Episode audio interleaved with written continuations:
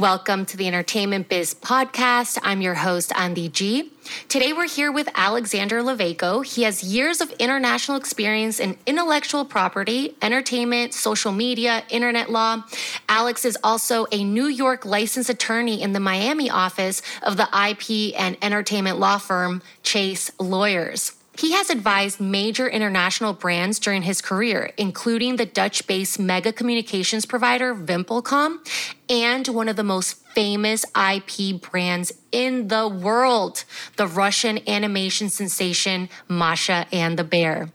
As part of his current diverse practice, he represents startup owners, entrepreneurs, website and mobile app owners, fashion designers, inventors, Amazon store owners, as well as musical artists, producers, record labels, visual artists, movie makers, and international athletes.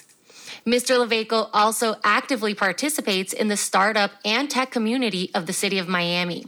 He currently acts as a co director of the Miami chapter of Founder Institute, which is the world's largest startup accelerator, helping dozens of founders with various aspects of launching their tech businesses, in addition to his legal practice at Chase Lawyers.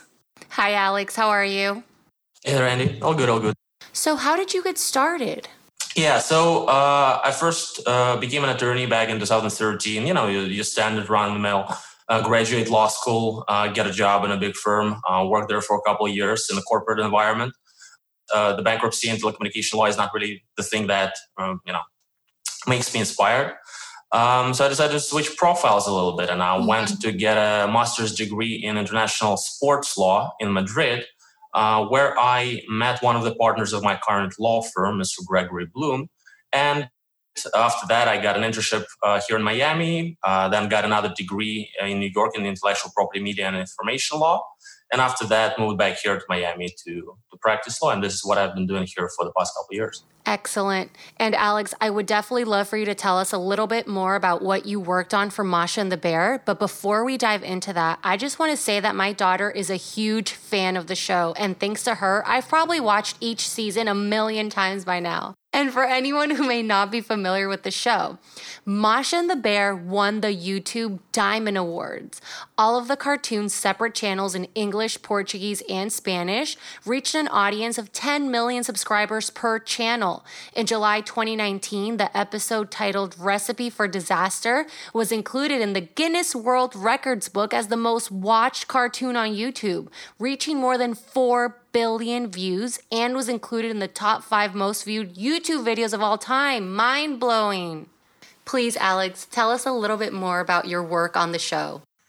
Sure thing. Um, so yeah, the show is really an amazing success, and uh, I think it's a combination of a creative genius with a, an amazing marketing team and a management team uh, that were able to you know, show off the product to everybody who was interested. And thankfully, there was a lot of people interested. Um, I worked there in the licensing department as a licensing attorney, uh, just working with you know a lot of uh, international deals, just contracts. So uh, how the business works in that regard, in any content making business, I guess, um, it's less about selling the content necessarily. It's more about selling the intellectual property rights to the content, or rather licensing them. So uh, what we did is we uh, provided different types of establishments like toy making companies, uh, different types of merchandise making companies that uh, were interested in obtaining rights to the characters of mm-hmm. Masha and the Bear. Um, and we were providing them with those licenses, those permissions uh, in exchange for a fee, of course. And uh, this was you know, pretty much what I was doing making sure that we have properly structured licensing agreements with international and local partners. Very interesting. And what is your current main focus at the Chase Lawyers firm? Um, I would say it's threefold, to be honest with you. So the first aspect of it all, it's intellectual property, and mm-hmm. I think it's an all-encompassing one. Uh, my law firm is uh, generally entertainment law. Um, so when we talk about entertainment, we talk about music, we talk about movies, we talk about literature, um, and a couple other industries. And on all of those different aspects of the entertainment industry, you need to make sure that you have properly secured intellectual property rights. So intellectual property is going to be, you know, first um, part of uh, this discussion here. Um, number two, I would guess, is generally internet law, everything related to digital rights, and this is a you know a passion of mine. Um, intellectual property rights and digital rights online, making sure that people have properly established websites, properly established mobile apps, uh, that they have all of their rights secured, and you know just making sure that they can monetize it uh, in the best way possible. And Alex, for anyone who may not be familiar with the term intellectual property, can you please explain what that means? Sure thing. So the term intellectual property refers to a set of, of federally established rights. Um, uh, it is a you know a threefold concept. Once again, it uh, usually includes copyrights, trademarks, uh, patents. Mm-hmm. Um, some people include you know trade secrets under the umbrella, as well as personality rights. So uh, there are five things that we can discuss here. Copyrights generally protect expressions uh, that are fixed in a tangible medium. So whenever you put something on a piece of paper, whenever you record something into the microphone, whenever you uh, draw something on a you know on a canvas, uh, you create something original that you have authored, and by that measure, you obtain copyright to that work, and you can protect other people from copying that work. Right. Uh, and you can monetize, of course, you know how you distribute it, how you, you know, perform it, display it, etc. And how do you protect them? Is that with contracts or how else? To generally with every type of intellectual property, number one is um, registration. It's uh, governed by the federal legislation. The Copyright Act says that if you form, perform certain uh, fun- certain operations. You go to the copyright office, you get you know your permissions, you file your paperwork, you do all the boring stuff. Uh, you obtain certain rights to the copyright that allow you to you know sue other people, that allow you to get a lot of damages if you are successful in your lawsuits, as well as get compensated for uh, all the time that your attorney spent working on your case. So it just provides you with a lot of benefits, uh, both as regards trademark registration and corporate registration. So registration would be step number one. Step number two is contracts. Yes, just ensuring that whenever you are contracting with anybody, whenever you are collaborating with somebody, say for instance, you're a musician who is writing a song with somebody, or you are working with a producer in the booth, uh, you want to make sure that you have written agreements between in all of those instances to make sure that you have properly established rights uh, as against them. Thank you so much for that information. And you mentioned monetizing. So, how does an IP attorney like yourself help clients monetize their intellectual property? It depends on the particular industry, to be honest with you. So when we talk about music clients, for instance, make sure that you tell the client about the different types of copyrights in the music. There are two, one in regards to music compositions, one in regards to sound recordings. And in regards to both of those types of copyrights, there are several different ways how those copyrights and those rights can be monetized. There's performance rights, there's mechanical royalties, um, there's certain licensing fees that you can obtain. There's several different sources of income, sources of royalties that you can obtain that you can secure uh, depending on the quality of your agreements, as well as the royalty collection organizations that you're registered in. So I think step number one would be just making sure that my client knows about all the different sources of income that they can actually uh, get their hands on because oftentimes a lot of that money just you know stays uh, in the black box without being distributed to the rightful author or rightful owner because people just don't know that they can claim it. So one of the first steps is to check whether there is some money to be claimed that the artist had already earned, for instance, right? And now when we move move on from the music industry and you know for instance we go into the literary industry or the movie industry uh, once again we can uh, deal with different li- types of licensing uh, engagements rights. Whenever you have rights to some type of content, whenever you have rights to some type of brand, uh, you always can obtain additional value uh, from that brand being licensed to somebody and from somebody getting the value from your prominence. And also, if we're talking about popular um, Instagram celebrities or influencers or musicians, artists, you know, people who we work with in the entertainment industry, mm-hmm. uh, there's always something to be said about, you know, reaching an endorsement deal or sponsorship deal, right? Right, yeah. Utilizing their, you know, personality rights. And for these creatives, entertainers, and entrepreneurs who are listening right now, what are some of the topics that you feel are most important to raise awareness about? Hmm, that's a good question. I think uh, there are several main um, categories of things that people are interested in generally. Uh, number one is how do I get money out of my art? You know, this is question number one that we are, you know, more than happy to answer. And number two is how do I structure my business in a way that it will protect me in terms of, you know, opening a legal entity, setting up my record label, uh, making sure that I have all the aforementioned rights protected and working for me. Make sure that all the contracts that I have with my collaborators are on point, precise, and you know follow the letter of the law. That's really important. Yeah, of course. And uh, from that moment on, it depends on the particular artist or you know brand owner, entrepreneur, particular their particular industry and their particular path.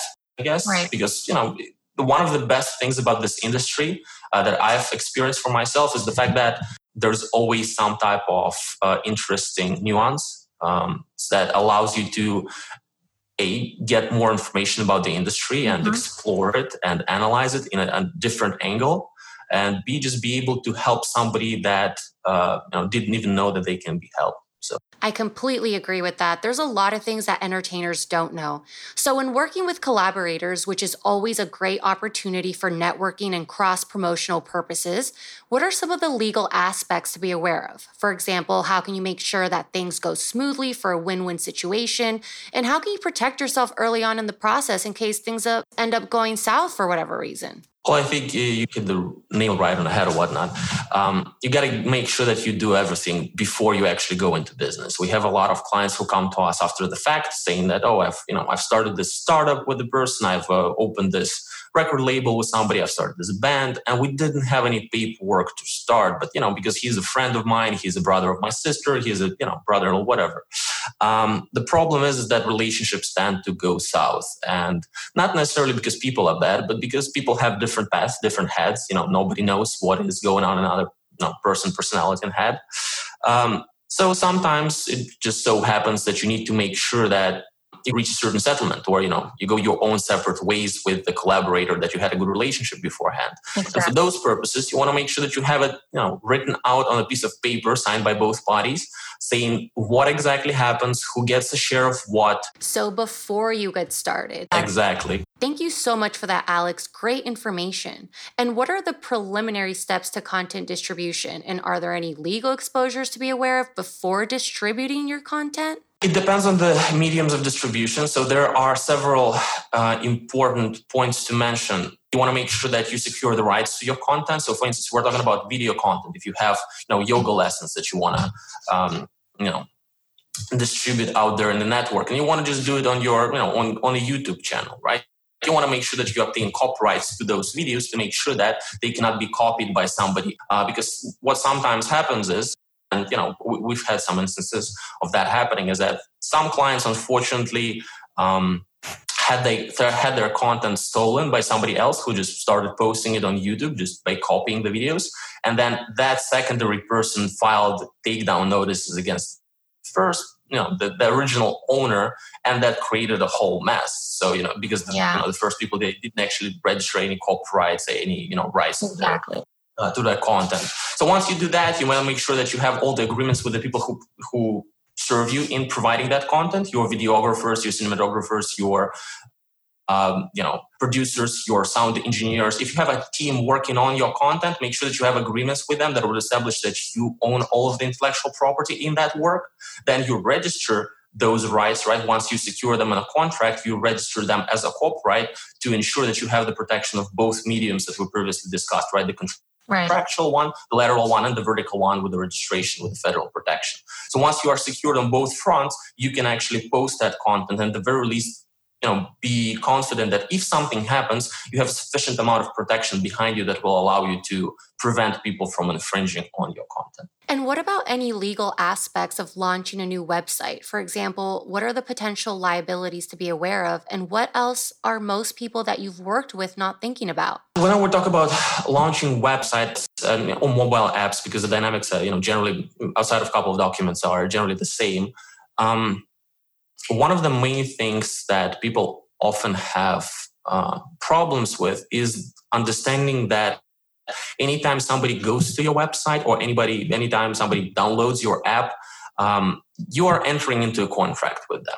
And whenever you go to any type of website each one of them is going to have the terms and conditions and privacy policies somewhere in the bottom or maybe they're going to make you click if they're you know well prepared and well organized and they know how to make sure that those contracts are enforceable um, so all of those contracts actually establish the relationship between the user of the website or the purchaser of services purchaser of goods and the website operator. And you want to make sure that you have all of those documents properly structured um, because any terms and conditions any terms of service establish a contract.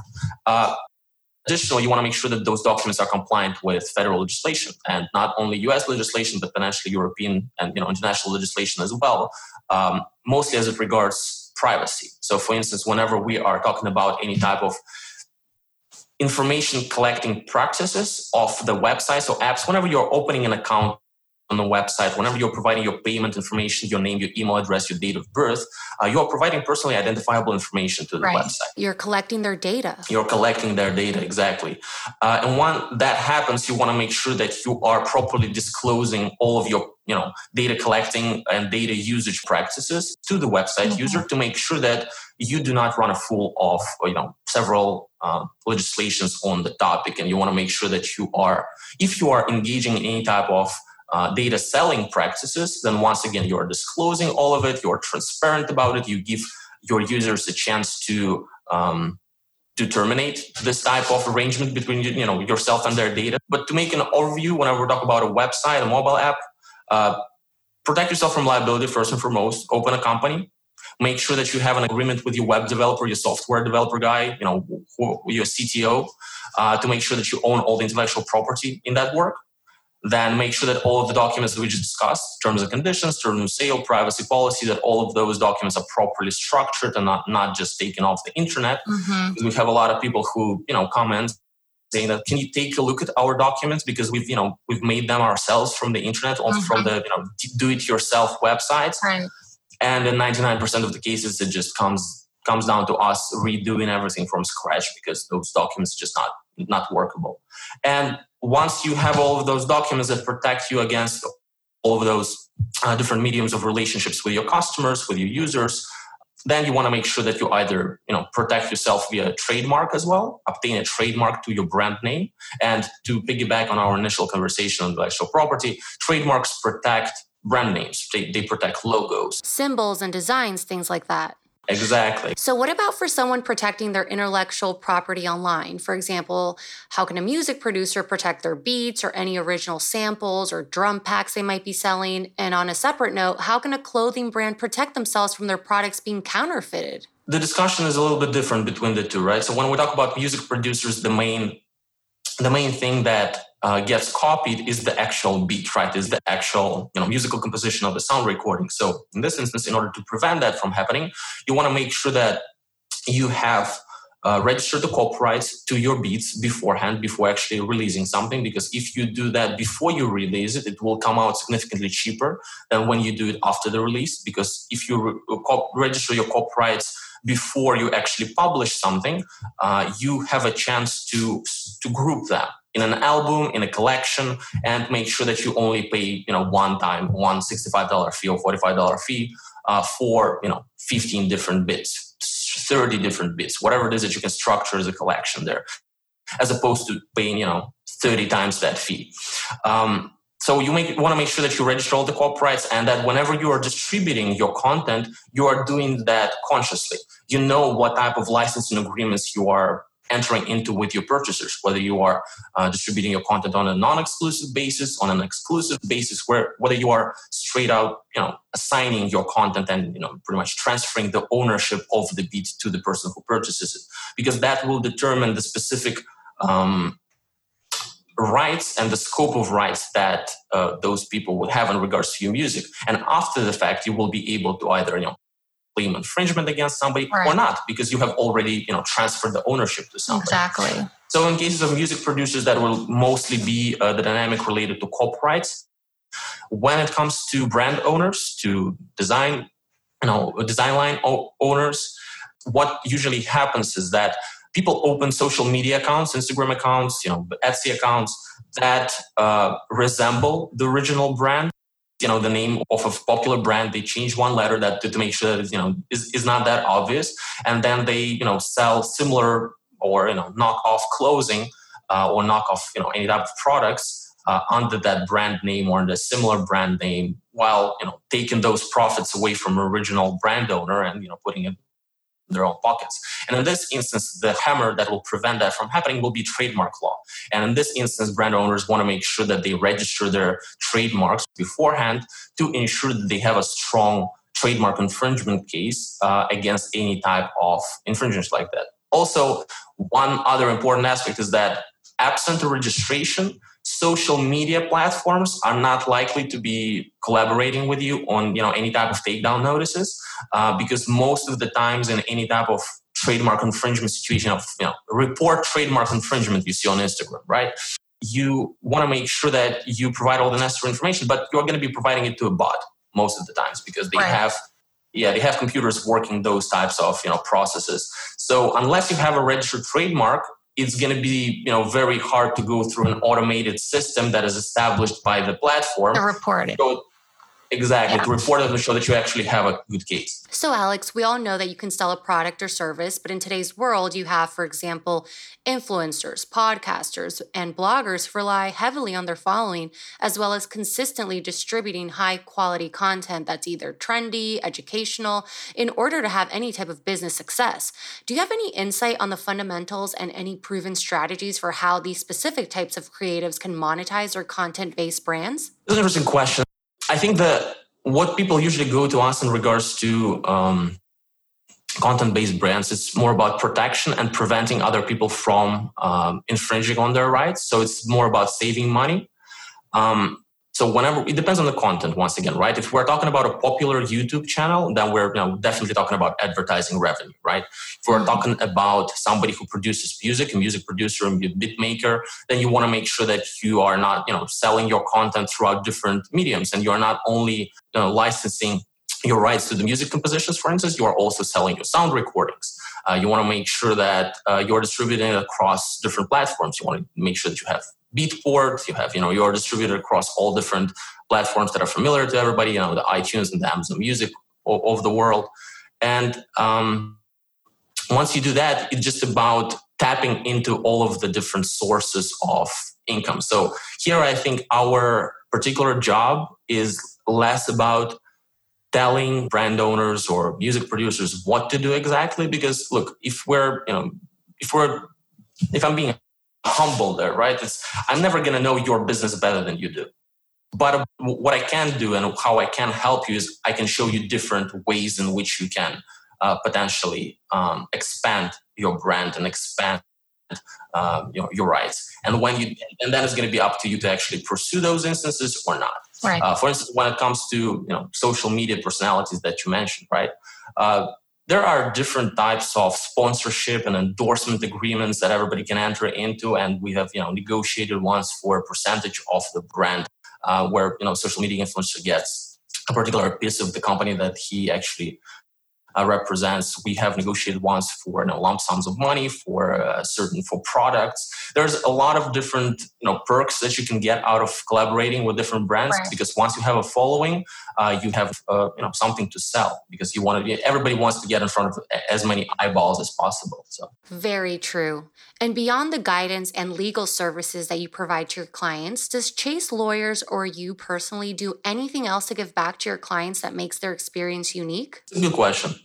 Um, I think what we pride ourselves on is uh, the boutique experience, is the fact that uh, we provide personal attention to our clients. Uh, we try to be available to you 24/7 and make sure that you have our you know, personal phone numbers and you are uh, you know you are able to call us whenever you um, have any type of issue that arises. And we want to make sure that we are providing value to you upfront in any type of business in 2020. You want to make sure that you provide value to your customers and build trust and uh, establish a relationship. So you know, we have a, a lot of different products that we you know offer to our customers. You know, for free in that instance, we have a lot of ebooks that we offer. Uh, we are you know, open to you know, providing some type of you know free consultation here and there, uh, or providing some type of guidance on a contingency basis with young artists who are you know yet to get any type of success, um, where we you know where we make a bet that someday down the road they're going to be successful and they're going to you know make it worth our while. But you know if that doesn't happen, it's just a question of us willing to help the little guy, I guess. This is one of the main reasons why I decided, you know, I decided I want to be an attorney in the US, to be honest with you, is that when I came to Miami back in 2015 to get my internship, uh, Chase Lawyers, I realized that contrary to my previous experience working for a firm that has 70,000 people and, you know, has a fixed, rigid corporate structure, in this instance, I can actually see the result of my own work come to fruition. I can see how people are helped and how uh, I can bring value and important you know, guidance into their lives. And I think this is this is one of the best parts of, of, of the whole experience. I think just seeing the results of your work. And what about any new projects that Chase Lawyers has? I know that when we were scheduling this interview, you mentioned a new subscription model and a new podcast coming along. Yeah, that's amazing. Uh, I think this whole you know pandemic dynamic uh, has attributed not only to me growing this you know amazing beard, uh, but also to the fact that we're trying to venture off into different uh, different mediums. Like as you mentioned, we're starting on Chase the Dream podcast uh, in the coming days. Uh, we also will be shortly uh, initiating our legal subscription service that will allow you know artists, entrepreneurs, brand owners, entertainers um, to get access to legal services without without breaking the bank and without um, you know, having to work um, with an attorney who's going to charge you ten thousand dollars up front to even wow. you know, to, to even hear what you got to say.